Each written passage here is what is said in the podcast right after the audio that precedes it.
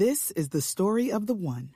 As head of maintenance at a concert hall, he knows the show must always go on. That's why he works behind the scenes, ensuring every light is working, the HVAC is humming, and his facility shines. With Grainger's supplies and solutions for every challenge he faces, plus 24 7 customer support, his venue never misses a beat.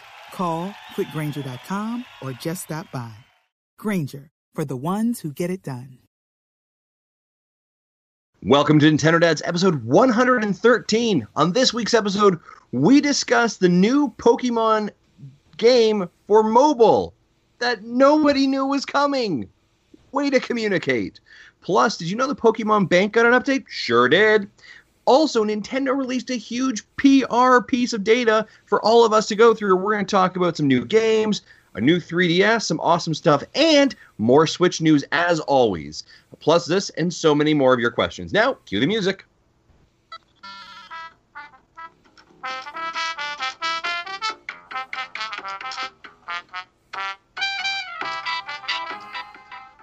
All right, folks. Good evening, good day, good good afternoon, wherever you are. You are tuned in to the absolute correct Nintendo podcast. Right, ladies and gentlemen, this is the Nintendo Dads podcast, and I today am your host, Justin Masson. And joined with me are two of the other amazing co-hosts. Uh, first, let's start us off with Jesse Waldeck. Jesse, how are you doing today, sir? Uh, pretty good. I hope my computer holds up, unlike the first time we tried this. Yeah, yeah. If that take didn't sound as great as great as it should have, this is the second time we did it, and the first one was killer. Let me tell you. But uh, yeah, all right. Speaking of killer and a guy who might die if this podcast goes any more than an hour, Marty Estes, the man from the south. How are you today? I'm sick. You do you you do not look well, sir. I'm well, yeah. That's why. I, uh, I may turn my video off. Sure, But okay, uh, but fair. here's here's the thing. I'm determined to power through for our fans. for our you are a good man and let me t- and for those of you that don't know um, jesse and marty actually just came out of the google hangout where uh, where they powered through for that as well so you guys are just troopers And speaking speaking Absolutely. of unwell, I noticed you wearing a hat now, unlike what your uh, image in Hangouts. oh yeah this was this was all this was all crazy I uh, I got home from Kansas City last night super late. As a matter of fact, it wasn't even night; it was morning, two thirty a.m. local time. Uh, so I'm still recovering. Oh, Justin. and and there's this wicked like I have a feeling like a cold is coming on. I'm feeling the pressure in the na- the nose. That's where I'm drinking at. some some water. Yeah, like it's not feeling good. It's not feeling good. And I have been stuck in this thought that this this is like the weekend for me, and it's not. It's not. It's I got to go back to work tomorrow for two days, and I've been like, you know, when your body's just like not having any of it, and yeah, it's. But I'm back home, which is great. I'm, you know, I loved hanging out with Jesse. I was down in Kansas City for just about ten days. Great to hang out with you again. We ate lots of barbecue, and I felt like I had eaten enough to to not eat again for several days. Good lord, um, Kansas City Joe's. That's where that's at. Actually, speaking of, before we jump in, I want to give a big shout out to our friend. Um, he was it was Jerry, I believe. Let me just make sure I get that right because I don't get it wrong. Jerry was a gentleman and a scholar. Uh, yeah, Jerry from Kansas City sent me some messages about where to go. Actually, while I was there, I went to an old uh, arcade or uh, kind of a 1980s, 1990s pub arcade called called Up Down, which is tremendous. I went to Tapcade. So Jerry, thanks so much for giving me kind of things to do while I was in Kansas City. Um, beyond hanging out with Jesse, which was cool, we got some cheese. I like cheese, and, and uh, did some barbecuing. So that was uh, that was awesome. But yeah, that thank sounds you. fantastic. I and, hate I missed and- it. and when he when he says I got cheese, he's talking about like like canned Frito cheese. Yeah, apparently we can't.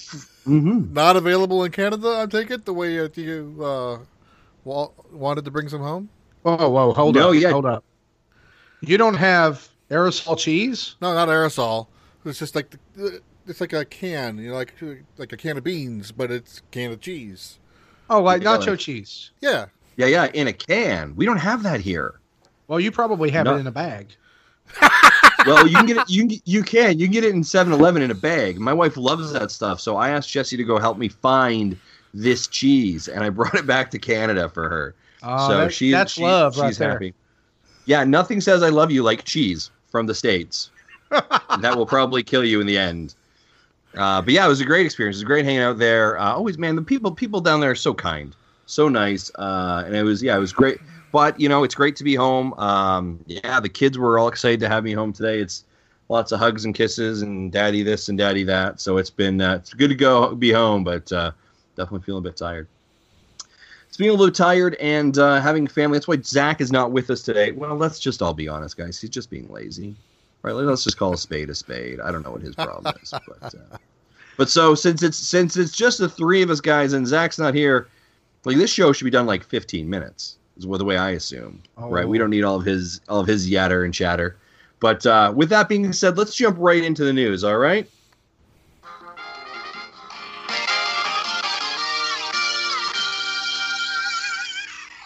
Right on. Awesome. So, hey, the news is brought to us by an amazing partnership. Marty, do you know who that partner is? I do. It's oneupbox.com. Yeah. No, you actually got our one our box from One Up Box. Or you got the One Up Box this month. I did, Uh, and we've that had go? a What lot of fun with it. We've had a lot of fun with it. Uh, let's see what was in there. There was a, a Star Wars Force Awakens Rey plushie.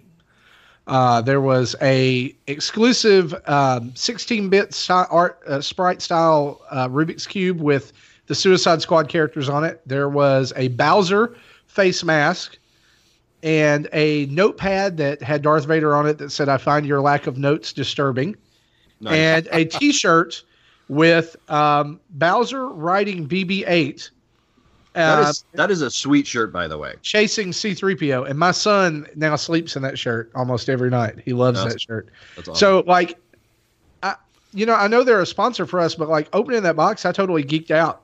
Like, Mhm. I, I had never gotten a one-up box, and I'd watched Yep. some of the videos and was like, but how cool it is to open that up and and like share that, especially if you have kids who Yeah. are raising in the the hollows of geekdom. You know, sure. um, the hollows of geekdom. and, love and I just already. noticed I, I noticed today they they released their theme for February, which Hmm, is, what is it? enemy. enemy. Ooh. and it and it's like a it's kind of like the Suicide Squad poster, but all Yeah. of the faces are different characters. Like one of them is Boo, and one of them is Meowth, and one of them is like another skull from another game I couldn't figure out. Like there's several of them, but it has like one su- exclusive Suicide Squad. They, they must really like Suicide Squad over at Yeah. One Up Box, which is cool. It was a fun movie. Mhm. But uh, tell them ab- about how they can subscribe to One Up Box, Justin. Yeah, so if you guys want to get these, and okay, first let me take a pause here. Go over to our YouTube channel and watch Marty's unboxing. Uh, we're so happy. He made a reference that we're doing some adjustments in uh, kind of Nintendo Dad headquarters, where Marty and his family are now getting the boxes. Here's kind of one of the major reasons to send it to Canada takes like seven additional days, and I almost don't get it till like the next month. Marty got it before we even got the email; it was shipped. So we're able to get that content out to people quicker. So guys, you got to check out Marty's email. I've never seen a kid so excited about a Rey plushie in my life. Or Your a daughter Rubik's is Cube. adorable, Marty. Thank you. And the Rubik's cube that was so That- awesome. that's her favorite uh, Star Wars character. uh, I could. I remember that's- uh, little little rabbit trail here coming out of Force Awakens, and she's like, "I love Rey. I want to be Rey," and I was like, "I'm totally sold. Yeah. Totally sold on these two characters." It's who she Yeah. was for Halloween. Oh, that's yeah. I think I saw those. I think you posted on Facebook or Twitter, didn't you? About that too. Yep. Yeah. Yeah. that's that is awesome. So yeah, Yeah, she uh, totally loves that thing. hmm Yeah, if you guys want to get uh, these boxes send you every single month, head over to oneupbox.com. But here's a great part: use the offer code Nintendo Dads, get money off your first box. It is fantastic stuff. Thank you so much to oneupbox.com for their Yes. partnership with us. Man, it is awesome. So thank you so much. Now let's jump into the news, guys. Something weird happened this week. Um, Nintendo has been like giving us here's here's the Switch announcement. Uh, you know, here's a video to watch. Here's our follow up Nintendo Direct with Fire Emblem. So we're all kind of like, man, they're like really communicating well. And then this week, out of nowhere, we get a new Pokemon game for mobile. Did you got like anyone want to break down what happened here? I had no clue this was happening. It uh, let's see. First news first broke about it, I guess on on Tuesday. No, Yep. Monday. It, it, Eh. I, I don't even remember. Yeah, pretty much they released a trailer, and and the end of the trailer says available now. Yeah. Right. Available now with significant server uh, lag and and problems. Right. Now very Uh, very similar to what we saw for Go, right? For the servers? Sure, sure, sure. Yeah. Uh, so they they do, they released it simultaneously both on iOS and Android. Mhm. Uh, but my question to you guys, I've got this game and I haven't really had a lot of time to fool with it. Uh, just being busy this week and all. Is this a DeNA game?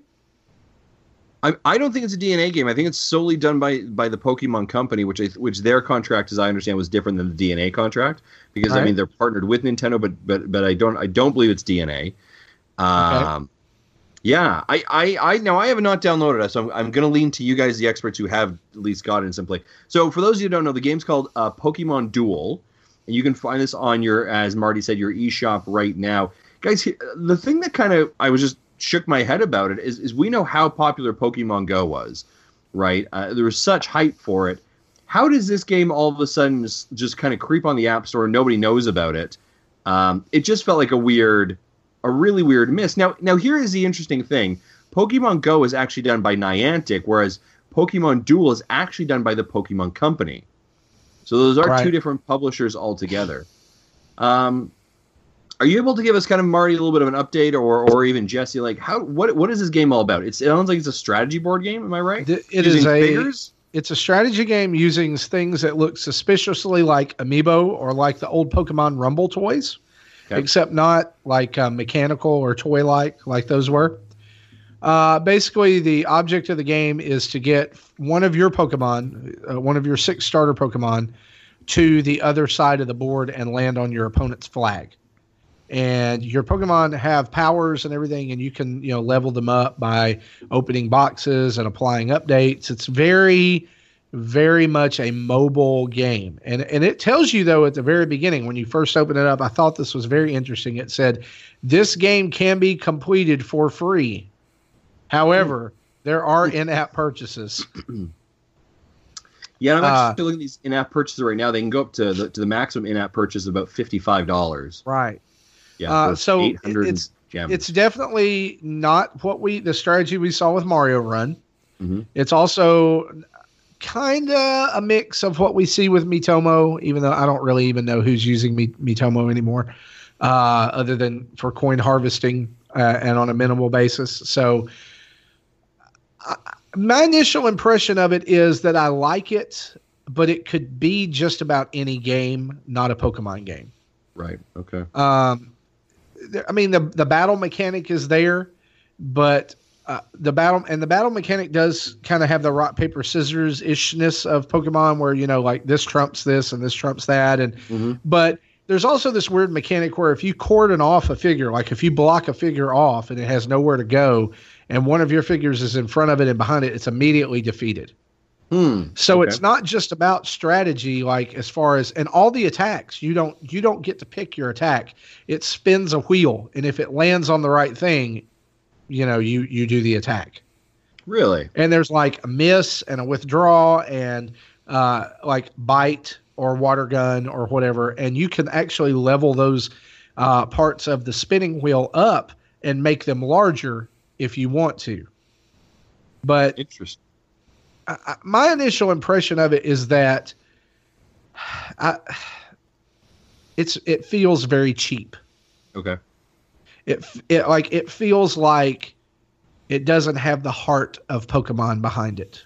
Mm, mhm, Like mhm. it, it feels like anybody could have made it. It could be like I said, any game, you know, where you move pieces around a board and you level up your cards. And my fear is that this is what Fire Emblem Heroes is going to feel like. Oh, okay. Interesting. So I, I'm going to have to, of course, we'll know next Friday, right? Mhm, With Fire mhm. Emblem. So, but it, it's it's very much a freemium game, and I mean the graphics are good, the sound is good. But one other thing that I noticed too, and, Jesse, I'll let you chime in here maybe on this. I don't know how much of it you've played. I The- the haven't object- even downloaded it. Oh, you haven't even downloaded it. Okay, And so there's daily won't. matches. There's mat- daily matches and things that you can do, like to complete quests, which give you keys and which lets you unlock boxes and different things like that. Finding a match to play takes like upwards of five minutes. Really? even oh, Wi-Fi. Like not even on your mobile data, like on on like good Wi-Fi. It took me five minutes to find a match, that's not good. and everything is loading. Like everything's a loading screen. Like you tap to start the game, it loads. It loads data before you start. It uh, loads, and it and, and here's here's another interesting thing about it too. It requires a constant 4G or Wi-Fi connection. Who's giving Nintendo crap about this? Yeah, no one's busting. Well, Well, this, but this isn't Nintendo. it's not Nintendo. this is a Pokemon company. Okay, well, who's who? It, it's I would argue that it's very closely related, and for a lot of people, it doesn't. There's not much similar. There's not much differentiation between the two. I'd agree. Um, so where is the public outcry about this? because it's, it's, this didn't get 90 million downloads. So Mhm. It's Again- not going to, and it's not going to get 90 million downloads. Yeah, Right. bec- because the general public either won't care or doesn't even know about this because again, we said it wasn't widely known, and even after 20, apparently this hit almost 24 hours ago. It, it was I sent a text to my kids about nine o'clock last night Central Time. Um, and very, I have seen very few people talking about it on Twitter, and that's just within my circles, not the general public circles. So no one's talking Right. about this. Right. Seems like this was this uh, launched in Japan in mid-April, as and then when they they updated it, so we actually got version 3.0 now, at which added added English and then put it on the North American I, I, iOS store. Right. So this isn't a new game; it's just a new version. It's new to us, but it's not new by any means. Uh, my my thing about it is this: is if they are expecting a hit like Pokemon Go, they're very sadly mistaken. And this this is not going to be a slow burn title, or uh, it's. I think it's barely going to be a drop in the bucket. But I may be wrong, and it may take off. Like it may go crazy. But like even just in the first couple of you know battles, I've played about five or six battles. I've won every one of them that I've played. Um, which doesn't do anything really more than giving you keys to unlock a box. Y- you know, uh, and I've unlocked a few boxes and gotten some extra Pokemon. I've got like a rare one. They give you a Pikachu at the very beginning while you're training, and that's rare. But everything else is common. And it just the training is so dull. It's so bad because everything loads, you know, and it's like wave after wave of screens of text, and it's just like just let me play the game. You know, let me try it out. hmm. All right. So, so not loving it for right now, there, Marty. I'm pro. It, it's still on my phone. I'm probably going to stick with it for another week and just see maybe if the servers get a little bit better. Uh, because I do, I actually like the the board game element of it. I'm a big board gamer, so I, I it's actually kind of grabbed me like that. Like I think the gameplay mechanic is neat. I just think that it didn't have to be a Pokemon game. Right. you know and, and and the story is just i mean it's a mobile game so most mobile games don't have a story but it's like you're you're you suddenly get into this uh, pokemon figure battle tournament for to win a skyscraper Oh, okay, that's logical. yeah and you you show up and it's like your rival shows up on the train or the plane or whatever and he's like so how many times have you played pokemon figure battle? And you're like none. And he's like and you're entering the tournament? Oh. And then you beat him your first time. You know it's Right. kind of like okay i roll. You know Right. they, we could have we could have we could have figured out a, bit, a different way to to introduce this.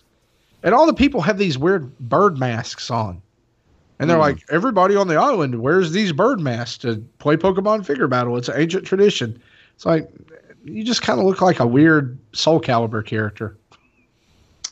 That's not good. So, I mean, I would give it like a five out of ten. Like, I think if you really like Pokemon, you're you're probably going to stick with it. Like, it's it's going to be big for you, and you're gonna you'll probably play it just because it's Pokemon. You get you get what I'm saying? Kind of like Mhm. uh, before I've played some Transformers games just because they're Transformers games, and Yep. been like, oh yeah, this is great, you know, and not really. Mm. Uh, but I, I don't think I, I really don't see it lasting at all. Well, speaking of things that will probably last and the internet is a little bit more excited about, and Pokemon all wrapped into one, so this is a fantastic segue, is that the Pokemon Bank finally got the update to allow for Sun and Moon to be brought to it. Now, Jesse, do you have much information on this or do you know much about it? Um, I know very little because I have not downloaded it. I've never used it, but my son has. So everything I know uh, pretty much has gone through him. Um, so he was able to, you know, he was able to download it and then started transferring all of his legendaries from uh, the Omega Ruby to, or else to over to the uh, his version of Moon or Sun or whatever, whichever one he has. And uh, but and I asked him if you know if it does will it does this work with the Virtual Console games that was released mm-hmm. last year, and he hadn't yet tried it. But I then I heard information earlier today that uh, yes, it uh, does work with mm, the virtual console does. games. Yep. But if you are took advantage of the pre-existing uh, bugs in that game to acquire a MissingNo, mm-hmm. don't throw it in the bank mm, because you okay. will glitch your account. And okay. I don't know if it's just Pokemon in the bank or Pokemon that ends up in Sun and Moon, but basically you'll end up with Pokemon that have the wrong name. Gotcha. Okay. And so I don't know if this is just a bug that you know was in bank that can be fixed later to you know to watch for it. Mm-hmm. It I don't know if this is a bug that can be undone if you've already been glitched. Will mm-hmm. updating it unglitch you? I don't know. Mm-hmm. Okay. But basically, you know, it'll if you, so if, if you try to if you import a MissingNo, it'll all bomb out, and also all those uh, Mews that you can catch as well. Mm-hmm. Uh, well, the bank will eat. Okay. So pretty so as a invalid Pokemon. Right. But other than so that, everything been... else works fine. Okay. Yeah. So this has been a fairly large update that that Pokemon fans have been wanting to have since Sun and Moon came out. Pokemon, uh, the Pokemon Company had talked about earlier that they knew the update was going to come later in the year. So uh, Pokemon actually did did submit a infographic talking about the actual transfer here. Uh, and for those who don't know, this is a Pokemon Bank. Cost of this thing is four ninety nine a year, not four ninety nine a month. I've heard some um, complaints about some articles written, but it's four ninety nine a year. Uh, and the idea here being is that allows you to have caught um, and transferred Pokemon from other games into Sun and Moon. So, um, just to kind of reiterate a little bit of what um, Jesse said here, you can transfer them uh, Pokemon from the Nintendo 3DS virtual versions of Pokemon Red, Blue, and Yellow, um, and uh, from Omega Ruby, uh, Sapphire, X, and Y can also be brought in as well. So that's pretty fantastic. And right now, to celebrate this huge update as well, subscribers um, can actually get a Mewnium Z, the Z crystal that is the uh, that only Mew can use uh, to celebrate this launch as well. So they are kind of uh, providing people kind of some incentive to do this uh, in, as part of Pokemon Sun and Moon. Now I'm a person who's just jumped into Pokemon. Uh, caught like nothing really uh, when I played Yellow or sorry Red for the Virtual Console a while ago should I be picking this up, um, Jesse or, or or Marty, or do I just kind of like wait? The bank? Yeah, the bank. I, I asked this question uh, before. Like, like I mean, I've caught stuff for Pokemon Sun and Moon, so I mean, I should be able to deposit those characters into the bank so in the future I have access to them. But like, this feels like I don't know. Do I need this now, or do I need to do I need to wait until there's I'd, another Pokemon game? I'd say you know, if you want to move Pokemon from one game to another, then uh, then you know I would get it for that. I don't know if I'd use the bank as long term storage, considering mm-hmm. you know I don't know the future of it. You know, mm-hmm. Nintendo could all of a sudden say, "Bank's dead. If you had anything in there, sorry, it's gone." Right. So I'd rather keep you know keep them in the games that I have access to, put them in bank just as a temporary measure, and then pull them back down. I know other people do use the bank as a more long term storage I yeah, don't know how how long that'll work for. Don't know what happens if you don't pay, don't pay, pay the next five dollars. Right. So and, I, and, again, Bank's another program I've never downloaded, never used, mm-hmm. and because I, I, have no need, you know, I, I, played my Sun and Moon. I'm done with it. I'm probably not going to go back to it. There are no needs for me to move Pokemon from my Y to my Sun because I'm not going to play it anymore. So I'll just leave them right. there. Yeah, yeah. Now the the infograph also mentions it's canceled to three thousand Pokemon. Now, just so I'm understanding this right, so if I have like a if I've leveled up a Pokemon and I move it in the bank, uh, so or say maybe I level up something in, in Pokemon X, I move it to the bank, and then I have access to it in Pokemon Sun and Moon, correct? And is it at that level that it was at? Should be. Should be. Eh? Okay. Yeah, So very cool. So- things like um, like because I don't think there's anything new with what the Pokemon can can and can't do between Gen six and Gen seven, but you know obviously Gen the Gen one games they didn't have the, you know, abilities or attributes or anything like that like they, like they do now. So as they get imported in, I think they'll just get randomly added. But other Okay. than that, if if you go from Y to Sun, uh, the Pokemon should look the same both ways. Right on. Okay. Uh, Marty, anything you want to add to this uh, the Pokemon Bank? I probably won't download it. I, as a casual Pokemon player at best, um, I don't see myself using it. I've never finished a Pokemon game, so it's not like I have old ancient Pokemon buried somewhere that I want to drag over to Sun and Moon. So uh, I'll probably just play Sun and Moon and finish it eventually and move on. I will. I do want to finish Sun and Moon. That's actually Yeah. the first one I've actually wanted to finish, but uh, Life and uh, A Link to the Past and Final Fantasy 10 or Final Fantasy 15 and Fire Emblem are all in the way right, now. Yeah, yeah. Right. And, and again, who knows? You know, when the next Pokemon comes out, Pokemon, I don't know. I was going to make try to make something witty, but I can't right now. The next Pokemon game, that may be the time that you actually want to pull the trigger on Bank, so you can move your current Pokemon over to that. Sure, once yeah. again, I mean, Well, So- I think I think it would make a lot more sense with Gen 8 or whatever this next one's Yeah. going to be. Well, it also depends on if they'll allow it at launch or not. Unlike they did not allow it initially on seven. Yeah, that's a good point, too. If they don't, if they continue this pattern and not allow it until later, I'll probably buy it, be done with it before it import before I can import it, and then at this point, why bother? Right, for sure. For So sure. can I for for somebody who grew up with with Pokemon on the Game Boy with link cables, okay? Can I not trade my Pokemon from X and Y to uh, Sun and Moon without Not directly. without the bank? Yeah, not from game to game, because you can only do that within the same generation. Oh, okay. So, like, you can Could go, you were can- you were you ever able to do that? Or am I just mistaken? ac- across generations? yes. Uh, I know. Well, I know Gen One and Gen Two did have a mechanism where you can send Pokemon from one to two, but it, you couldn't go back. Right. But, I, but I, that I, was- I remember that. and uh, I think Gen Four had something going on where if you had a Gen Three GBA cart, you put the GBA cart in your in the DS Lite, and it could read that some of that information, and Pokemon from the cart will appear in the game, so you can capture in a certain specific area. But I never had I never had a Gen three cart, so I never got played that aspect of the Gen four game. But that was a way to get older Pokemon up.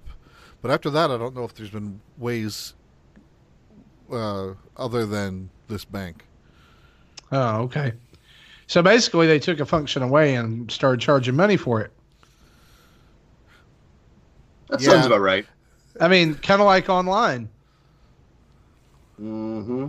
And uh, you know what? Pokemon Bank's still around, and everybody seems to like it. So I bet that's going to happen with online too. Well, yeah. So it's only been on. around two years, so that's as long as what Gen seven was. So yeah, just throwing that out there though. or Gen six Sure. ago. Yeah. Yeah. So again, we I don't know what what the future of bank looks like. Right. Okay. So let's let's uh let's kind of transition on to even more Pokemon stuff. Like, man, this this Pokemon the Pokemon stuff will not uh will not end here, folks. Uh, so what we've got here, actually, a couple days ago, Nintendo sent out a uh, PR release, and there was a ton of information in it. Actually, really, actually f- focusing on the Nintendo 3DS, and there's some things in here that I wanted to kind of just pull out, make sure people are were aware of. But one of the first thing is is that Nintendo is releasing a new 3DS XL in Pikachu Yellow Edition, and this is scheduled to come out on February 24th uh, for ex- expected retail price about 200 USD. Guys, have you seen this thing yet? I, I I saw it. It's actually pretty neat.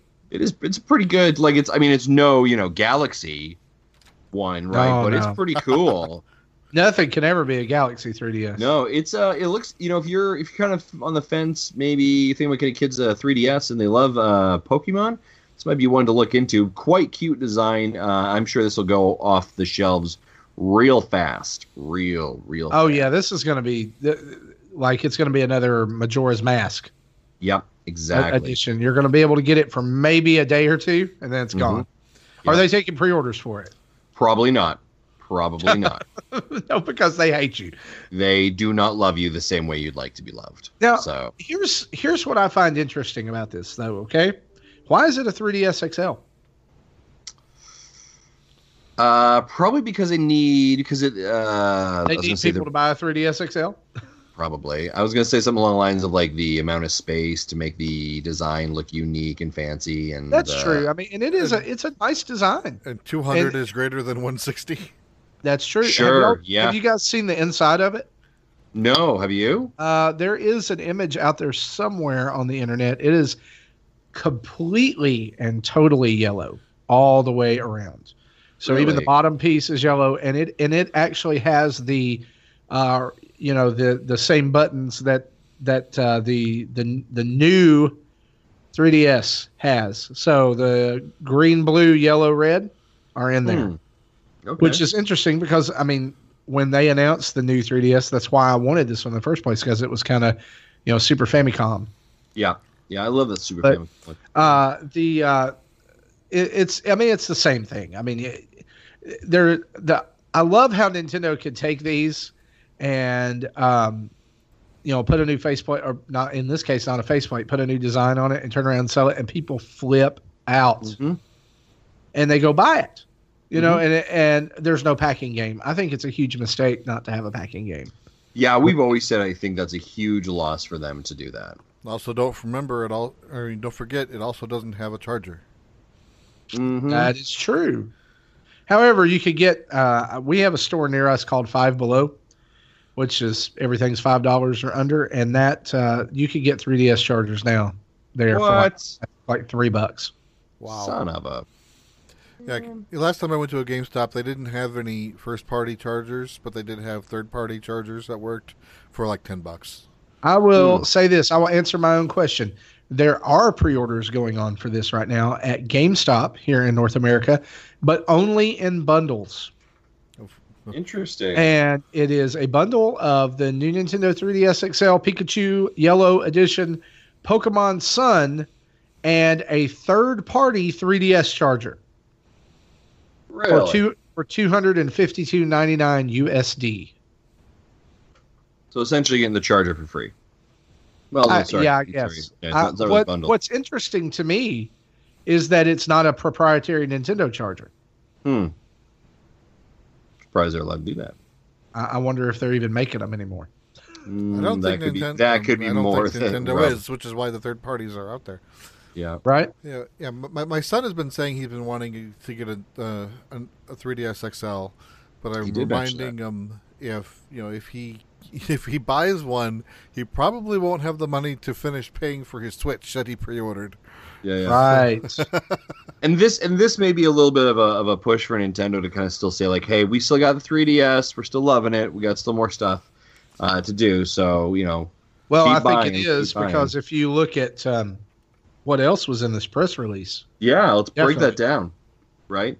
So the other thing we got in there was was uh, just mentioned uh, Poochy and Yoshi's Woolly, Woolly World coming to Nintendo 3DS on February 3rd. Uh, Marty, when we talk about what you've been playing, I'd love to hear what your thought of this is. But they did call it that there is a free demo on the eShop to try as well. So Marty's going to talk about that. Um, so I'm going to put a little button in that. They also talked about Tank Troopers being available. Uh, Tank Troopers being available on September. Sorry, my apologies. Feb- February 16th. This is through the eShop as an eShop exclusive. You cannot purchase this physically. Um, and for those who don't remember, Tank Troopers is about uh, using basically you have 36 customizable tanks in this kind of tank warfare shooter. Um, and that they did the games can support up to six players against each other in teams or free for alls and local pa- um, local matches as well. Um, there's some different maps and modes This looked now. The first time we heard about this from Nintendo was back in September of 2016. It looked like a very interesting experience. Um, I think Zach was very excited for it. Almost kind of looked like a tank Splatoon. Um, I don't know. What do you what do you guys think about Tank Troopers? We don't know much about it, but are you excited Well- to try and get your hands on it? We know that it doesn't have online multiplayer. That's correct. Yes. It does not line up. Yeah, I'm looking through this. I'm reading the, the this part of the press release, and it it, it looks like it's local only, and you know I don't even know six people who have 3DSs, much less six people who plan on buying this game. Yes. Yeah, and that's That- the unfortunate. That's the unfortunate part- part because this so feels, and we haven't played it yet, obviously, but this so feels like it should be online. Yeah, I, I I would think it would be excellent if it were online. I I don't. Why? You know, there's so- there's sometimes where you just you're a Nintendo fan and and they make a decision and uh, there's no reason, but you just say why? Why would you do this? Why would you release a game that is so obviously supposed to be an online shooter and it's not? Yeah. And- I don't but- think that, I don't think it's a sometimes as a Nintendo fan. That's a pretty often as a Nintendo fan. I think that to me it looks like a spiritual successor in a way to Advance Wars. Mm-hmm. And so I'm interested in checking it out for that reason. But like Jesse said, I don't know who I'm going to play it with. I mean, I could, I guess, I could talk my son into downloading it on his 2DS and play it with him. But I, I know one other person in my like. No, I take that back. One, two, three. I know three people in my circle of friends who have 3DSs, and we're we see each other about once every other month. right. Yeah, yeah. So Whereas how, Whereas know, if this was online, this would be so easy to be like, hey, let's set up a death match between the four of us. Yes. Yeah. Which is going to be the beauty of the Switch. But Mm-hmm. that's another issue altogether. Another issue altogether. Absolutely. with the with the external app.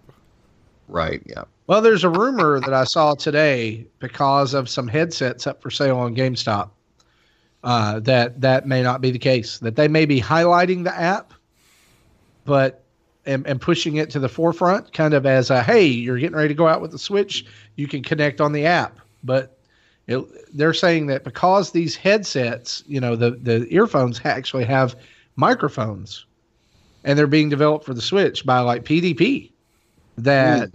they that points to the fact that there there may be online chat with on in the system itself. Well, there's no reason like if you're at home, you couldn't use a what maybe you know, if they're Wi-Fi connected, right, Right. running on the same network that it should work. Right. I really Idea- think that there's there's way way more to this story than we know. Which goes back to our earlier kind of pre-show conversation of why Nintendo does have to before the Switch relo- Switch actually releases come out and answer some of these questions. Yes. uh, and not just bury it in a press release somewhere that we have to discover. Which I'm, I'm again, I'm hoping we're going to see a an actual um, event or a direct two weeks before the Switch. I know. I, I wake up every morning like and go troll all the Nintendo sites like and and Reddit's, Mm-hmm. hoping there's been some news at night. yeah, I, it's weird because you, you kind of like if you're doing that too, you kind of feel like a scavenger. You know, it's like, oh, th- there's this really obscure interview where Reggie says this, and and that means that this is going to happen. Who knows at this point? yeah, yeah, yeah. And unfortunately, and, and that's and that is you know, and that is part of our part of our job, right? So, all right, now buried within this press release, um, after we got originally, was some new information that I didn't see coming, guys. And uh, I'm gonna st- I'm gonna lead with the first part, and then kind of like hit you with a second punch. Mario Superstars is coming out on March 24th. We knew this is uh, uh, beforehand. We were aware of it. Offering five full-featured games, and that's soccer, tennis, golf, baseball, and for the first time ever, horse racing, because that seems to fit. Um, which was very cool and that uh, you can actually be played locally and for online multiplayer modes. Very cool. Uh, but buried within that, right below it was and new Super Mar- or new Mario Sports Superstar amiibo cards. And uh, you can you can tap one of these new amiibo cards while playing the game, and players will get a variety of fun bonuses. Now that's ambiguous altogether about what fun bonus you get. Yeah. Um, but these but these ga- uh, these cards, a five pack of amiibo cards, can be purchased in a blind pack. Uh, suggested retail price of about four ninety nine USD. Again, that's starting on on March twenty fourth, uh, the exact same day the game releases. Also, for a limited time, you will get one amiibo card packed into Super Mario uh, Superstars game when you purchase it. Guys, what do you think of this information, this news regarding Super Mario, or sorry, Mario Sports Superstars? Amiibo cards all of a sudden coming back. Um, I don't know. Thoughts? Uh, I'm going to start with you, Z- uh, Marty. I think it's interesting that they're uh, branching out into other franchises with the Amiibo cards. Mm-hmm, mm-hmm. And I think that shows us that there is that Amiibo at least is going to stick around for a little bit. It may it may slow down in the figure form, Yep. because it has it has slowed down in, in figure form. But this gives them a way to to do it. I know there's has been some online um, pushback because some of these cards, according to the Nintendo subreddit, actually use art that is over 12 years old. Right. Yeah, I saw that too. They're they're they're using like there's a the Bowser card where he's kicking the uh, soccer ball into the goal. That's actually a 12 year old piece of art, which is like that blows my mind. It's not even just like a couple years old. It's 12 years old from Mario Mix Dance Dance Revolution, Mm-hmm. which I guess they thought people wouldn't know because only three people bought or were able to buy. um, I, I never saw it in stores, like, and I don't know that I would have bought it, but I wish I had have, you know, because now it's worth tons of money. But, Right. uh, I don't know that this increased my desire for this game. you know what this actually did more than anything else is it actually decreased my desire for this game. Um, because Really? then I, yeah, well, because then I was like, oh no, don't, don't, because I sometimes feel like what I've seen Nintendo do in the past is when the game is is is perhaps not up to the standard they want it to be, they decide to then throw amiibo at it. And I think I see that more for kind of their their fringe fringe games than their actual big ones. I think Mario Karts, I think Smash, uh, Splatoon. I think those are good examples. But I think like um, uh, Animal Crossing um, Amiibo Festival game as an example, right? They didn't have a solid game, so they throw an amiibo at it. Um, Right. Now, I will say, I, and I, and I want to preface this though, when we did Mario Party Star Rush, I know Za uh, Marty, you played it as well. I really didn't need the amiibo. It was great to have it, but I didn't feel like it needed it. No, it, it didn't. Right? It, did kinda not felt like it feel was like it needed it. it just felt like it was added, right, for for the sake of being there. Um, so I, I just hope this isn't isn't a ploy to, to grab it. Now I was actually on their website looking at the lineup for for these cards, and I don't know if this is a series. Like I'm looking at the photos that they've provided on the um, um, Nintendo Amiibo page for it, and it's like five five cards. It's like Mario playing baseball, soccer. There's some soccer, some tennis, some golf.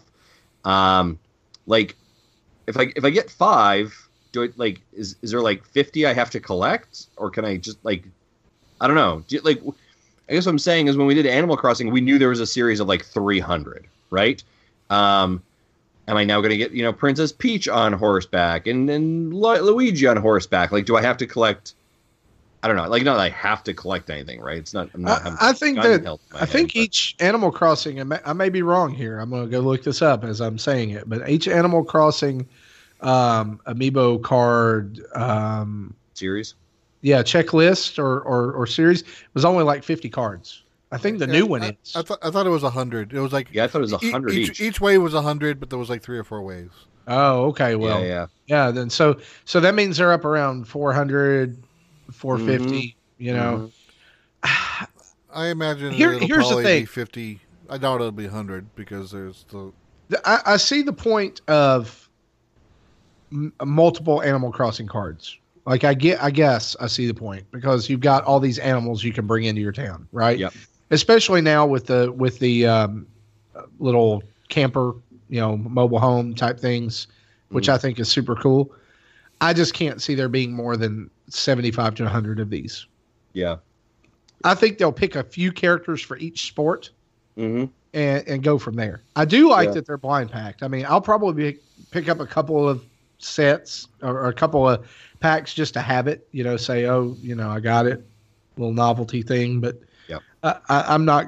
I've not chased the uh, the the Animal Crossing cards, um, except for the the welcome amiibo ones. I would I would really like to have all of those. But pe- people in that- chat saying that the latest batch from Welcome Amiibo was 50, but uh, previous, I mean, Animal Crossing were in groups of hundred. 100. Okay, so maybe maybe somewhere around 350 to 450. That's still a lot. That that's a lot. Yeah, yeah. Yeah, considering this, uh, I got a little binder for mine, and I think it only holds 100, 125.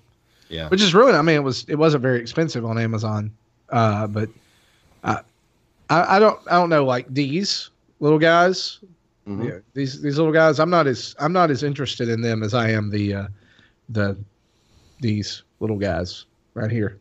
yeah. So, so you're, you're referring to the uh, actual animal cards, the stock series versus now the mobile series. Yeah, I really like the mobile series. Like I like the mobile home series. I don't know. There's something about it. I, It's got a cooler look. I think it's got a neat look to it.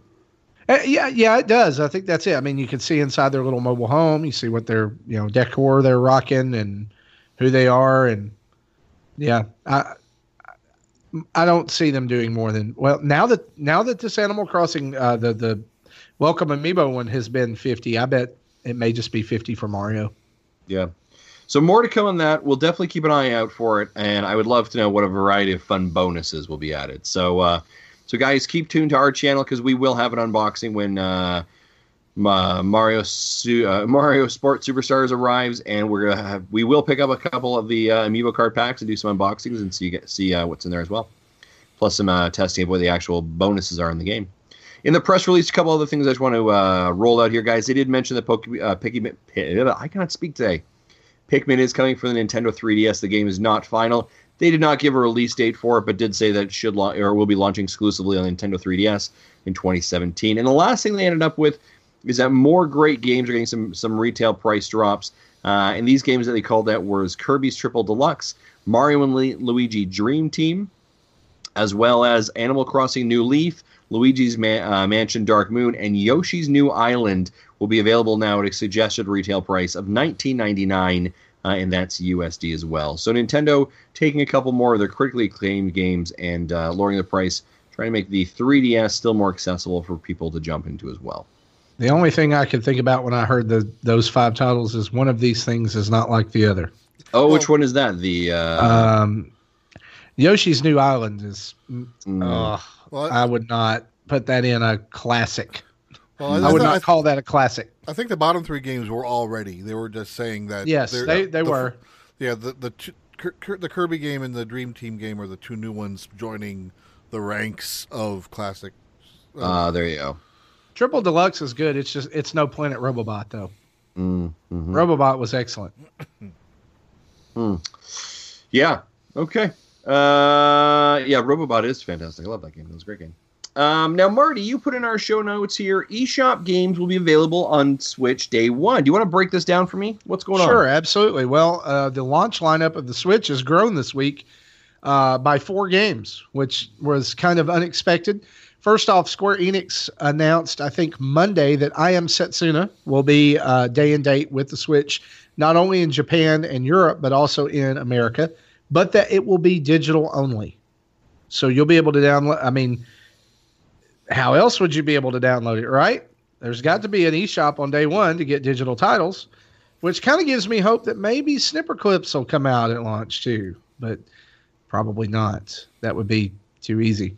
Uh, also, uh, three old titles from the Wii Virtual Console or the Wii uh, Ware Shop and the Nintendo Wii U eShop were also announced. Um, Little Inferno, World of Goo, and um, Human Resource Machine were also announced as being day and date with the Switch when it comes out. So that's kind of interesting. I, think that it's very telling that there is going to be an eShop on day one. Now, whether that will be like a day zero update that you have to do when you get home and connect it to your Wi-Fi for the first time, like you did with the Wii, who knows? But I think that it lends to a different theory. And for those who were in our Patreon hangout earlier, they got to hear it. And so here it is. I think maybe not World of Goo, but like Jesse over here, he bought Human Resource Machine, right? He's one of the five people who bought it. uh, well, uh, no, he's you enjoyed that, and that's that's your cup of tea, and and more power to you. But you know, the people who bought Human Resource Machine and Little Inferno, those are Wii U titles, right? Reggie is quoted as saying lately that uh, your titles are now tied to your Nintendo Network ID and not a system. What if you boot up your Switch on day one, you put in your Nintendo Network ID, and all of a sudden, bam, there's Little Inferno and Human Resource Machine? I actually think it's pretty likely. If they enable a cross buy, uh, very possible. I think it can. I think that we'll see some stuff move over, and I think that that's not the end of surprises that we're going to see. And I realize that I'm kind of blue sky dreaming and being a little hopeful, but I really am hopeful that they're taking a different approach to their to their sale online sales this time around. And Okay. and these titles, as someone else has pointed out, uh, I, I forget where I read this today, but they're very low impact, low cost to bring over to the Switch. It's there's not a lot of gamble for these companies. And so if they're not if there's not a lot of money behind it, maybe they are going to let that license transfer over from the Wii U and just hope to pick up some more sales on the Switch because they don't think anybody's really going to be buying it on the Wii U anymore. I also heard these are likely going to be like because they are, rely on touch interface so much that they pretty much cannot be played on dock. You have to play a mobile, Ah, which is fine because that's how the games are intended to have been played. Right. So did you guys see the video this week of the touchscreen in action? No, I didn't. There is some footage floating around out there, and I can't remember what website it was at. Of course, I never can remember. Of the of a guy from Activision, or it, maybe it was a Nintendo guy showing off the just the pad being used uh, to navigate the menu in Skylanders Imaginators, Nice. and it looked super responsive. That's awesome. Like it did not look like, you know, sometimes you would touch the Wii U and it might work, Yeah. or sometimes you touch your 3DS and it might work if you Yep. pre- if you don't press hard enough. Um, this looked like multi-touch, flipping through the menus and they're spinning and all kinds of other stuff like that. It looked really good and really natural. Nice. So, you know, we can't, you know, what can we expect out of that? If, if Jesse's right, I mean, am I going to be able to download World of Goo day one and, you know, draw, you know, move those little goo balls around with my finger? That'd be awesome. I, I, I- I just think that at this point, whatever they put out for day one is only a help to them. I think that'd be at Sure. least be funner to play it that way than it was on WiiWare you know, with the Wii Absolutely. because that was kind of a Yeah. pain. It was. Yeah. And that was, correct me if I'm wrong, that was a game that was transported over from PC. I think so. Um, I remember I, picking it up. I don't remember where it originated first, but it did end up on like an, in the, the the Android and iOS app stores as well. So you know, it's got it. It's it's it definitely had a touch audience in addition to the WiiWare audience. It was it was released on um, multiple platforms: Wii, Definitely. Windows, OS X, Linux, iOS, Android, BlackBerry OS, and Nintendo Switch. BlackBerry But- OS. Wow. Here here is here's something to, too to think about. Just a couple other points. Number one, uh, if this does work, does it show that it's easy to port games over to the Switch?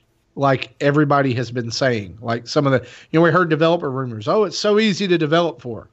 Is this proof of that? That's a Maybe- good point. Maybe if you have you know one you know one small studio pushing out three games at launch. We also don't know how long they've had the pre- the dev kit. Right? So, so speaking about about touch interface in in the Switch, and I, I thought about this last week, but I, like I couldn't get a good time to squeeze it in. But I think this is a good time to squeeze it in. You know, the, the what are my two favorite genres of games to play in the 3DS? Oh, you're asking what what are Oh, they? Oh, RPGs Yes. and puzzle games. Yes, and you know specifically Picross because I've played through nine different Picross eleven different Picross games over the years on my 3DS and DS with a stylus. There is no stylus here with the Switch, and I don't think touch with my fingers would work as well as a stylus that needs more pinpoint accuracy. So, are those games going to not migrate well? And at all? I don't know. I hadn't thought of that. It'll be sad not having Picross games anymore if that's the case. Because I don't. Hmm. I don't know that you want to have Picross games.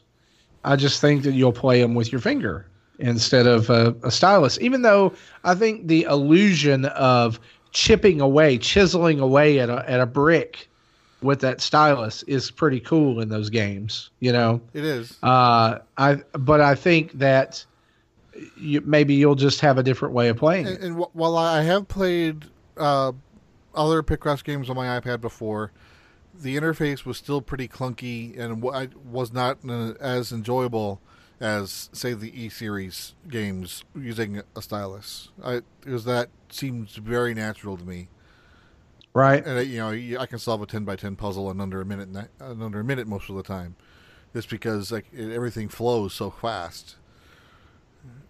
So I don't know. It's still possible, but I, I don't think it'll flow as nice with with my finger versus, especially you know, I don't know. We'll we'll, we'll- see. Maybe maybe they'll surprise us. But that was just something I thought of and was a little, little bit worried about. We might lose some genres that are designed to be played with a stylus as opposed to fingers, and we won't have a stylus anymore. Well, if this uh, one, one glimmer of hope for you here, Jesse, is if it is a capacitive touch touchscreen, which I think it is, right? Yeah, it, it'll be a sim- uh, it'll be similar to like t- using an iPad Mini.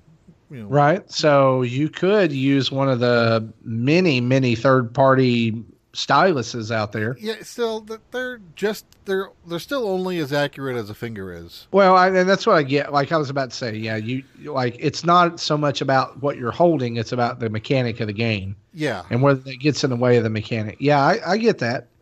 I do think that uh, though that the Switch is going to be a great system for puzzle games and RPGs because those are two types of games I like to play on the go. And uh, you know, there's already what several RPGs announced, and then there's I don't even know if I'm saying this right. Puyo Puyo Tetris, which Yeah. actually looks like something I'm interested in. I'm still on the up in the air about that one. But but yeah, like Square has a crap ton of RPGs sitting out there on iOS that are garbage because they're not meant to be played with touch. But Right. they would work perfectly well on the Switch because they could still have touch if they want. Plus, we have controllers. Yeah. Who, who knows? Maybe there'll be multiple ways to play, like there are a lot of these games. That would be nice. mhm. Yeah. Right on, folks. Well, that's fantastic. Let's uh let's move on to now what we've been playing, shall we?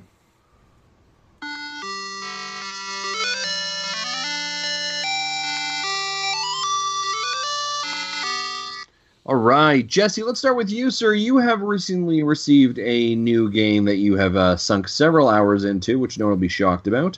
Uh, but Jesse, why don't you talk to us about what you've been playing? Yeah, several tens of hours already. There you Uh, go. Yeah, so yeah, the Dragon Quest Eight. I don't remember the subtitle off the top of my head. Uh, you know, launched on Friday, and you know, I, you know, I sunk a ton of hours over the weekend uh, already, and you know, my my daughter had surgery this morning, so I just had I ha- I played probably about three hours just at the hospital this morning. anyway, um, I'm like 30 hours in, and it's it's you know the exact same game as it was on the PS2. You know, few minor graphical differences uh, that really don't get in the, in the way. I, I I remember hearing when the game launched in Japan that some of the emulation was kind of clunky and slow, but I think this was all before the new 3DSs came out. So I really haven't noticed any significant slowdown that w- that was bothersome played on a new 3DS. Other than like loading times of starting a rent, you know, starting an encounter, like the screen will go black for maybe two two seconds, two or three seconds, and then load load load the battle. Where, but that's pretty much like the longest wait I've, I, I've noticed. But you know, other than that, everything seems to be running well for me, and not and the only thing I can think of about those people who were complaining is maybe they might have been playing them on the older models, the 3DS. Mm. Yeah, I mean, I, I, really think Nintendo needs to be a little bit more clear about their communication. Uh, that despite whether they advertise it on the box or not, they really are phasing out the old 3DS XL and and really the old 3DS uh, because you you've got a number of games that have come out that just don't perform well on it. Uh, Pokemon Sun and Moon, uh, of course, Xenoblade Chronicles you can't play at all. This uh, I think so, I, I heard somebody say Dragon Quest Seven also had some problems on the on the old 3DS. I uh, the, the graphics were weren't as involved as they are in eight. They they looked more like like the four, five, and six and nine style graphics. So I sure. don't so I don't I don't think the processor got as taxed as it would with with this, which is pretty closely emulating PS2 era graphics. But um, I'm having fun with it. Um, I'm stuck at the same place I remember getting stuck back when I played it on the PS2. Uh, I think I'm about a third of the way through the game already. If, just just going by hour count because I remember playing. I just barely got over hundred hours when I played it the first time, and now I'm about hour thirty. Well, let me ask you this: as as somebody who probably won't play these games, uh, are well, I'm, and I'm just saying because I'm I'm interested in it. Like I love the art style; that's drawing me in. Um, is it two questions? Number one, is it easier than Dragon Quest Seven? Because I know that you know there was there's some significant talk in our Patreon line chat about grinding at the end to even be able to beat the final boss. Uh, and the second question is, as a semi-casual RPG player, would I like this? Okay. Um, I think if I remember right, it does still get difficult at the end, and you might have to grind. But at least up to this point, you know, you know, again, I haven't needed to grind at all in the first twenty five hours. Um, you know, uh, I don't know if you've played previous Dragon Quest games, but usually they have the ability to where you can set a tactic for your the rest of your party. You can say focus on healing, uh, go all out, just go nuts, or uh, do right. intelligent, you know, kind of like I forgot what they call it, but uh, basically is you know, you know it'll it'll do buffs and debuffs more involved versus just straight out attacking. So that adds a little more strategy, which it, it will try to re, you know res characters that are dead if they have that spell and whatnot. But you know, norm, or you can just say follow my orders, which then you have to man, manually pick the battle or the item or whatever every round. Which you know, ver, which that would be like classic Dragon Quest One type of stuff. But you know, like in seven, you can do that for all your characters, but you always had to pick your own tactic for yourself. But in, in 8, you can even have the main character say, fight wisely. Or, so, which does automate some of the battles, which I think, which makes the game run, go, I think it brings, makes the game smoother. Because it will make intelligent moves for you, for with like buffs and debuffs, and you know, and the, the lot of, for a lot of people, the turn-based battles are not what they like, but they're more interested in the story. So if you play it this way, it kind of makes the battles. You know, the battles still require tactics, and sometimes you sometimes you want to tell it. You know, I want I want to control when it heals as opposed to let it randomized. But, right. But I, I've pretty much played the entire game so far on fight wisely, and haven't had any problem up until now uh, at this current boss, which I may have to. I, I with now I think I got may have to grind. I may have to do, uh, uh, you know, be more strategic with and manually pick my moves. There's also no jobs system like seven had, and and nine had. And so a lot of the problems with the final boss in seven is if you have just the wrong set of jobs you could you're up for a disaster. So just having the right jobs, which gives you the right a different set of abilities, can turn the tide. I'm uh, and and the, see to me that is good because I'm not a fan of job systems. Yeah. In our, to me, it's it's too many choices. Yeah. And in general, neither am I. But I I was fine with how seven and nine handled it because you know if you norm like if you leveled like a one character up as a warrior, you know that you're they're able to keep you know keep things they learned even though they're now a mage so they can still use sword techniques as a mage and normal versus completely forgetting everything. Okay, but, but what what what it does that's similar, kind of kind of similar to a job system. When you level up, you can get skill points that you're able to to assign in one of six slots. Eh, yeah, which go from one to a hundred, and as you lo- go up to a hundred, closer to a hundred, you'll level them up from one to ten. Very similar to how the jobs leveled up from one to eight or one to ten. So as you level those up, you gain bonuses if you're using certain weapon types, whatnot. Ah, okay. So like if you say if you're up, upgrading your swords, there might be oh your next level up, you're automatically attack plus five, and you go another three or four levels, your attack is up plus fifteen, as long as you're using a sword. If you switch to a pole arm, then you lose that bonus. But pole arms will have its own bonus tree. Okay. So you can so, every level so you can pick and choose where the skill points go. Is a is a casual RPG fan gonna semi casual casual are they gonna are they gonna like this game or is it gonna be like is it gonna get to a point where it's like nah I don't want to do this anymore? Well, I th- and I know that's a hard question because you're not a casual RPG fan. I know. Um, I think in general, I think Dragon Quest in general will is casual friendly up to a point and then they get really na- they normally get na- nasty, but midway through. But by you know, by then you're you're already fifty or sixty hours into the game, and well, many people will be satisfied. And might as well finish it if you're and, there. Or you know, like like I said with Persona Q, I played that for sixty hours and only got like two thirds through. You know, I I didn't feel the need that I'd had to finish it, but I also felt that I got my money's worth, and I'm satisfied with the purchase, and don't feel like I got gypped, just because I stopped here.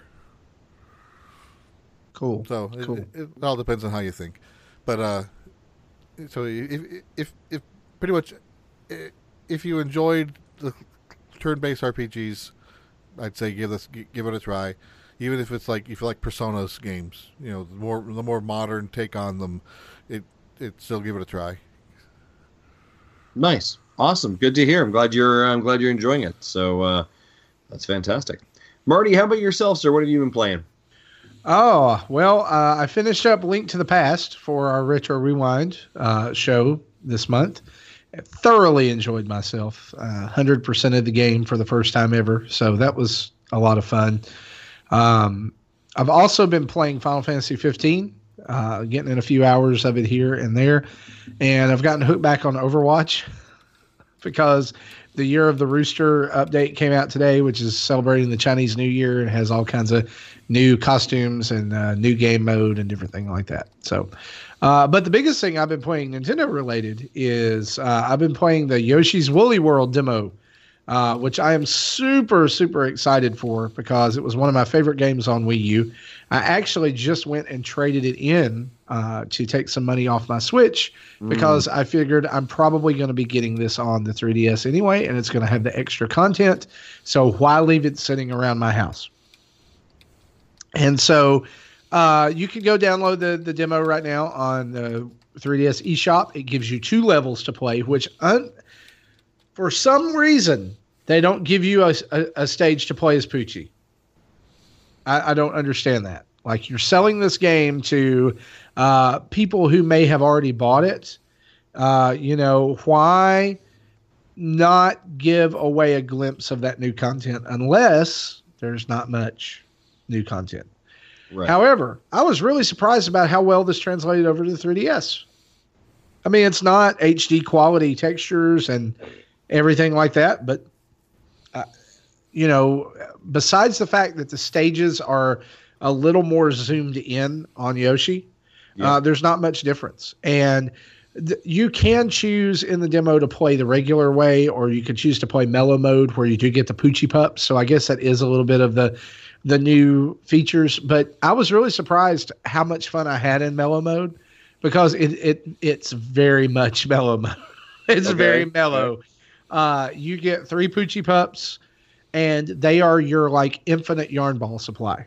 Oh, okay. You don't you don't even get yarn balls when um, you you you hit the little boxes. You know, Okay. so like you could totally take the Poochy pup and fling him off into oblivion, and he comes right back.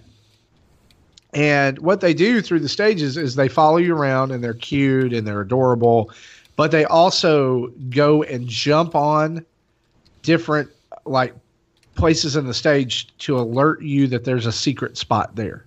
Oh, okay. Kind of like um, And they don't pull it and they don't, you know, they don't find it for you, but it's there.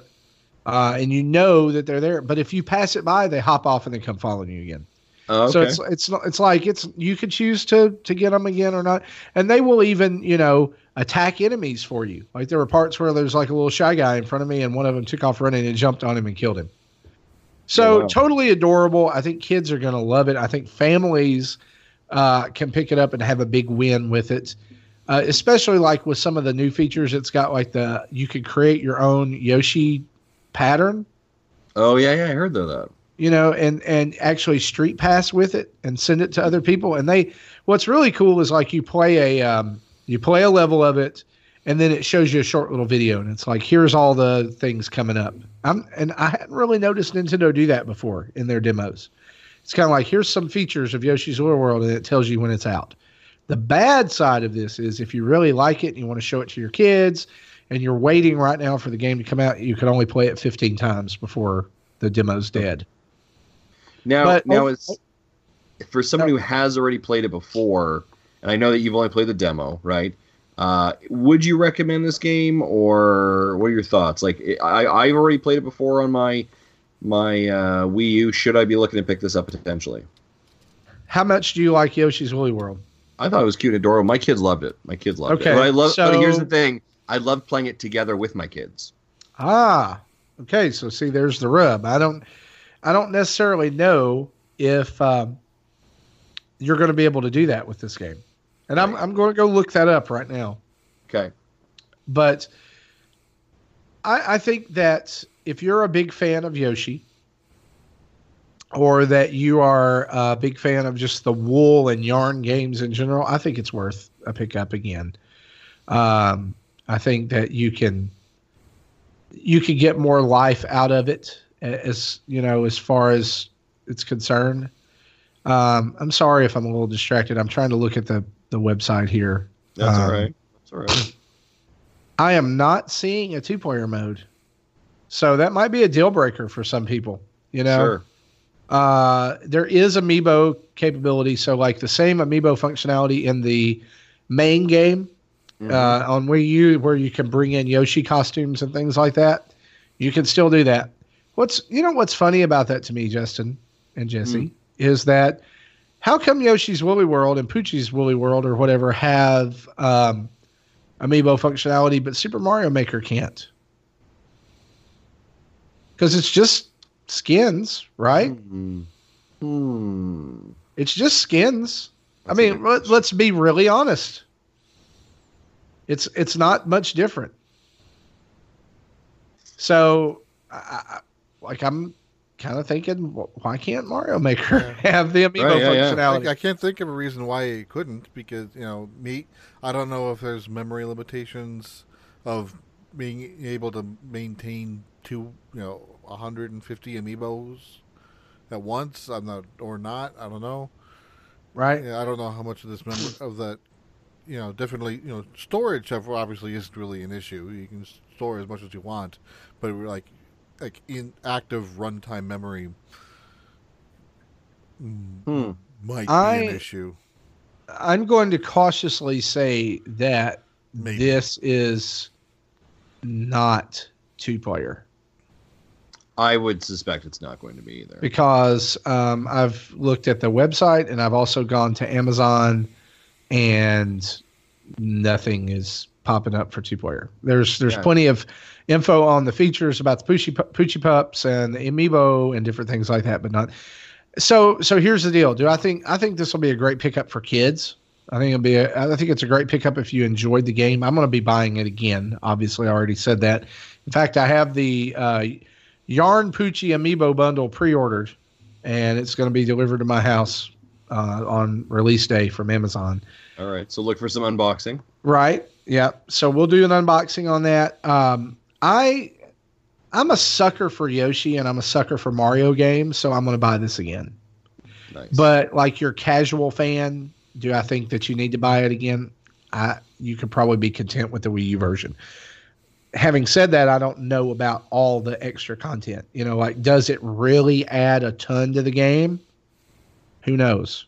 Maybe. I, in fact, after I unbox it and after I play it, I'll do a I'll do a quick review here on the uh, the show after that, and we'll talk about um, whether it adds a lot to it or not.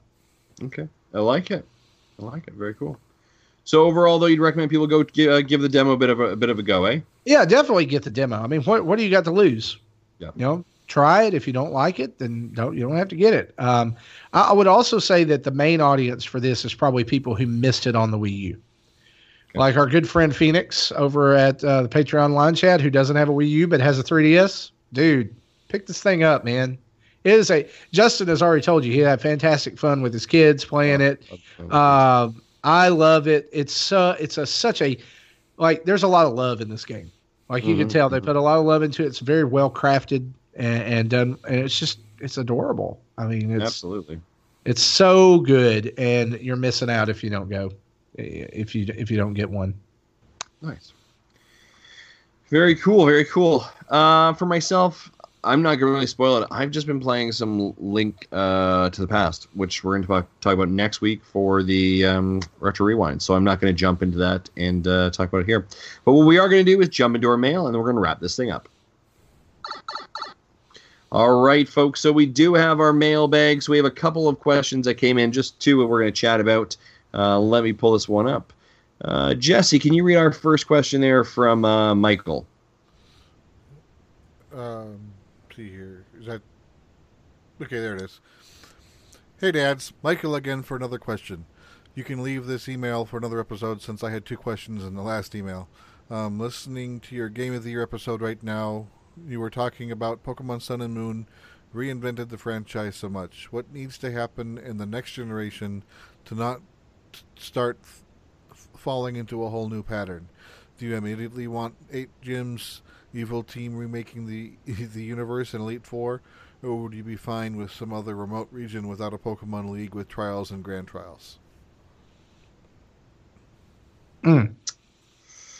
So Pokemon's uh, kind of reinvention and how it's been uh, used in Pokemon Sun and Moon. Marty, I'll start with you here. You want to see Pokemon change again, or do you want to see some similarities for a bit? I would be okay if it stayed a little bit like it is now because I that's one of the things that drew me into Sun and Moon. Uh, the I think the old formula, even that we saw in X and Y, was very tired. You know, uh, go around, get the badges, go beat the Elite Four, da da da. I mean, it was the same thing every game, uh, even if the the locale changed. But I think that we're getting to a point, and possibly even with moving on to the Switch with Pokemon, that it wouldn't be a bad idea at all if there was a lot more story to Pokemon, Mhm. other than kid on a quest sets out to be the very best. Mm-hmm. You know, Sun and Moon had hints of that, or, or has hints of that. I think you know there's a there's an underarching story there at least. Uh, but with the graphical upgrades and you know adding lots of different terrain and and you know different the exploration really got a big boost. So uh, you know if they're only gonna if they're gonna continue to innovate, yes, please do, but don't go back to the eight gyms and the Elite Four. Okay. I wouldn't mind, you know, eight gyms Elite Four again. You know, but again, I think story. I think it needs to be imp- the most important part. It needs to be a, a new, like a, a new story twist, and what I would like for it to be similar to Gen Two, in that you, you can cro- do mul- the storyline would arc multiple regions, and, and I, I want the story to actually use this wi- in a intelligent way, not just or Gen two is all right. Here's the story of through to where you where you became a champion, and that pretty much ended the story, and then it let you go back to Hoenn and or no, Hoenn. What was what was the Gen One's region? I don't remember anymore. I should. It was the Kanto region, right? Kanto, yeah. Kanto, Kanto, yeah, Kanto, yeah, whatever. So so everything in Kanto was really outside the story. That was pretty much like glorified post game content, even though it wasn't post game content. But there was no story in that back half of what I remember. So I, I want to see like some like. Uh, did you finish Sun and Moon, or how far have you gotten? I, I've uh, off the first island. Okay. Well, I I don't want to spoil anything, but basically, events happen near the end of the game, and then you were just told, "Oh, these characters go off to Kanto. You never see them again." I want to know what happens over there. You know, the the story can be expanded so much more, and it just kind of drops them. So I want to see a good, a well written story that that actually accompanies multiple regions intelligently. Hmm. Maybe weave some of those familiar locales back together. Cool. I could see that. Uh, I would. I would be on board with that. Yeah. For myself, I don't really know if I want much change. I think the one thing I want them to foundationally keep is the simplicity in their UI.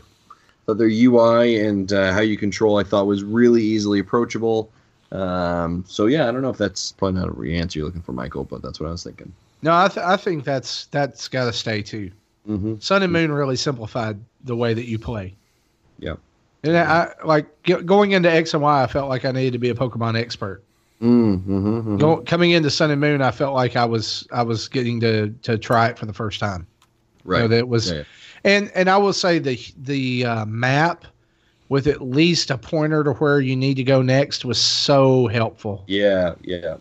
I agree. Like for, for new Pokemon player myself, that that was such a benefit. like I like I would play X and Y, and I'm like, okay, I have two ways to go here. Which way do I need to go? You know, and and so that was a big relief for for me. Absolutely. Yeah, I, I liked that as well. I like being pointed. I like being told where I need to go, as long as they don't force me there. You know, as long, give me the options to do whatever I want. Let me do side quests. Let me just wander around and grind. Don't force me into the story if, I don't, if I'm not ready to yet. But still, give me the nudges into the right direction if I, for the times that I need it. I like it. Cool. All right, our last email comes in. and says, uh, and this one is this email is from uh, Reagan. Hey, Nintendo dads. Admittedly, I was somewhat underwhelmed by the Switch presentation. So much so that I pre-ordered Zelda for the Wii U, much to Zach's chagrin. I also made a list of all the games I still needed to play on my existing systems in order to convince myself that I wouldn't need a Switch for at least a year or two. But in hindsight, if I'm being honest with myself, I know that I'll buy the Switch. Not at launch, but probably at the end of the year when the new Mar- Mario is available to play. So I canceled my Zelda Wii U pre order. Zach can now sigh a breath of relief. But what changed my mind? Simply the portable potential of the Switch. Growing up, I would I um I would have considered myself exclusively a console gamer. Handhelds and their games always seemed inferior to their home console versions or console cousins. I didn't purchase a 3DS until 2013, but it was that console that converted me to handhelds. On my 3DS, I can regularly return to my SNES favorites like Link to the Past and Super Metroid, but also play the definitive versions of Ocarina and Majora's Mask. And I and don't get me started on Link Between Worlds. The Switch will simply be a step up in what can be a what can, what can be easily uh, portable. Sorry, enjoyed portably. Also, as a father of five and a pres- uh, presumptive adult, a held uh, a handheld is better suited for my lifestyle. I simply don't have the time to sit in front of the television to finish a game. Poor Twilight Princess has been tou- uh, has been tough to get through, and poor Skyward Sword has been lang- uh, languishing since I bought it. Is a, is the portability of the Switch the primary appeal to you as well? Have you have any of you ever also changed sides from being console to handheld or vice versa? Love the show and keep up the work. And that was from Reagan. So, guys, what are your thoughts on how you're approaching? I know that uh, Jesse, you've actually openly said on the on the show your your approach is it's a handheld, which conveniently enough can also be a home console. But Nintendo is actually sw- selling that the opposite way. Right. It's a it's a you know, um, Marty, as you're looking at your life, how does this fit in? Oh man, I hear so many echoes of my own life in Reagan, uh, especially about the uh, as a dad. You know, I don't have a lot of times to sit down and, and play a, a game on my TV.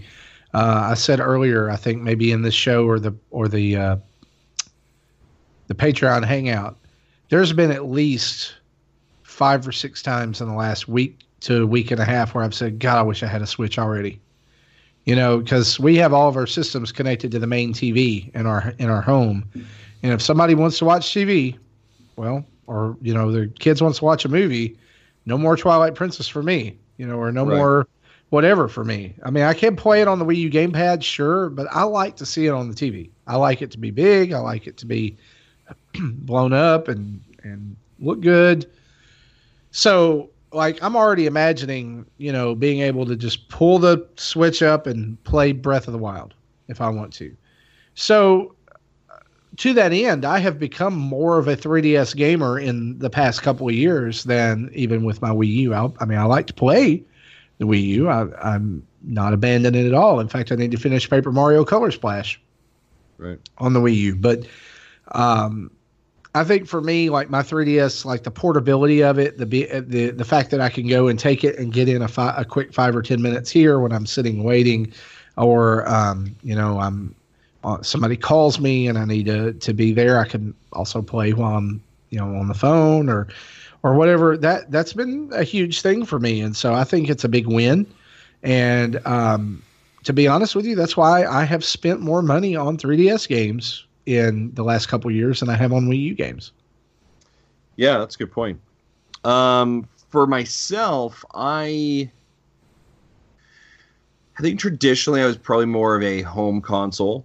Uh, occasionally, I have times where I would have both um, home console and um, handheld. I think of um, the Nintendo and the original Game Boy, but then I just kind of transitioned over to being a home console person.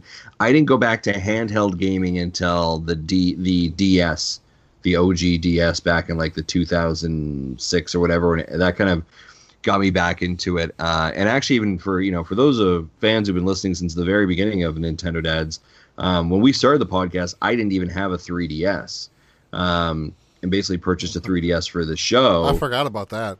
to be able to make sure that we're reviewing games together properly. Um, but I will say the system that I probably play the most is my 3DS, and for me, the reason for that is a person who travels a lot, it's the portableness of that, right? It's in the, it's in my cargo pants or it's in my to-go bag or whatever, and it's really easily accessible for me to grab whatever I want to go, um, which is great. You know, I was I was playing uh, Link to the Past this week while I was in Kansas City, just kind of, um, you know, going to bed late. I was like, oh, I'll just play play this for like an hour and a half, and it was great. So I love the portableness of it. I actually probably love my 3DS more than I do my Wii U.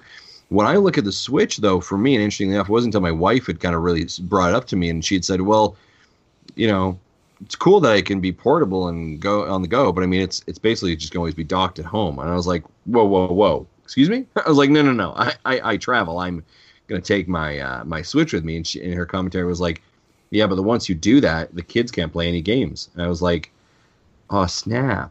You're you're right." I was like, "Yeah, the moment I do that, the kids can't play a, a console at home." I was like, "That's a really good point." So for me, I mean, it'll probably be I might be able to take it out on the go, right? Like if maybe you know I'm going to head over to meet Zach, I might bring it with me and we'll play some games together. But I mean, it's not going to be like I'm going on a trip to to work for a week. I'm going to take the Switch with me because that takes away the kids the kids thing, right? And so you know, or we may just still continue to have dual consoles for a while, and well, we probably will, but um, I'm you know going to maybe really push. That's exactly why I'm keeping the the Nintendo Wii U. Yeah. Well, and and the when I- even when I'm looking at it right now, like I'm I'm starting off my purchase with Breath of the Wild. The girls are not going to want to play that together. They'll sit and watch me, but but they'd much rather play Mario Kart or um, uh, something else on the Wii U. So having both those hooked up for now will kind of divert that. But uh, yeah, I, I I'm I'm excited just to kind of be able to you know when I'm going to bed, uh, you know, pick it up and I take it to the bed or whatever. I can finish a game there and, and then and then be off. Whereas the the Wii U gamepad had that that kind of offering, but it never worked. Right? Like I don't know about you guys, but I couldn't get more than like 30 feet away from my system. It was like not connecting. So. Yeah. The idea was there, but I would have rather see it uh, executed properly too. Yeah. so if, if we try to bring the gamepad upstairs, there's maybe a ten square foot area that that the system works on because because the unit's downstairs.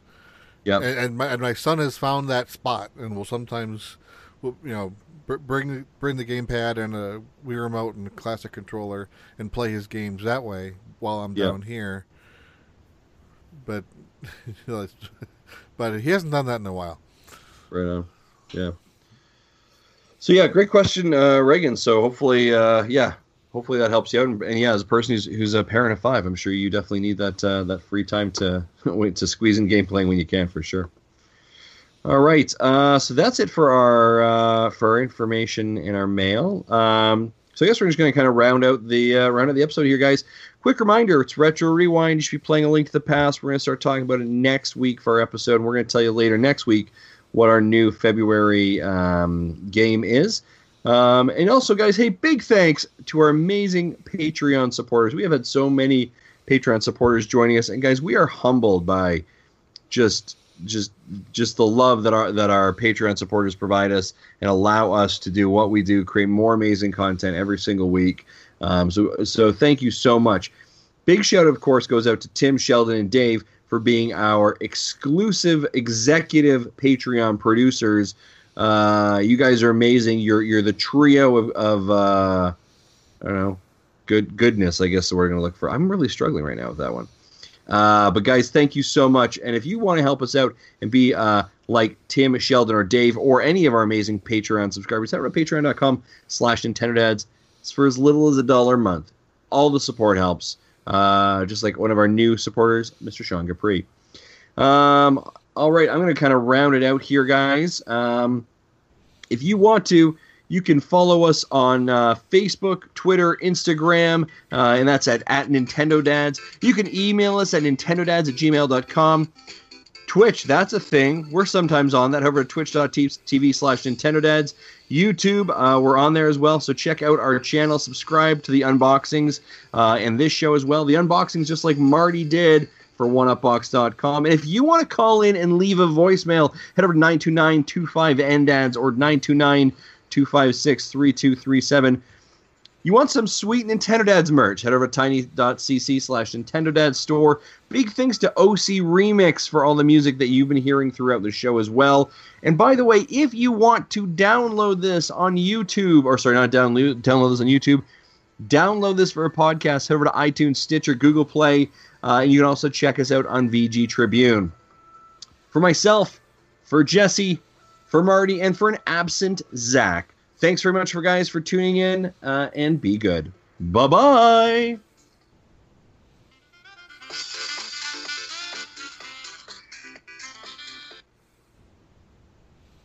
I don't have the bumper, but like, thanks for listening to Nintendo Dads. Me me me me me. Thank you for listening to Nintendo Dads. Hey guys, it is Ryan. I'm not sure if you know this about me, but I'm a bit of a fun fanatic when I can. I like to work, but I like fun too. It's a thing. And now the truth is out there. I can tell you about my favorite place to have fun Chumba Casino. They have hundreds of social casino style games to choose from, with new games released each week. You can play for free anytime, anywhere. And each day brings a new chance to collect daily bonuses. So join me in the fun. Sign up now at chumbacasino.com. No purchase necessary. Group. Void prohibited by law. See terms and conditions. 18 plus.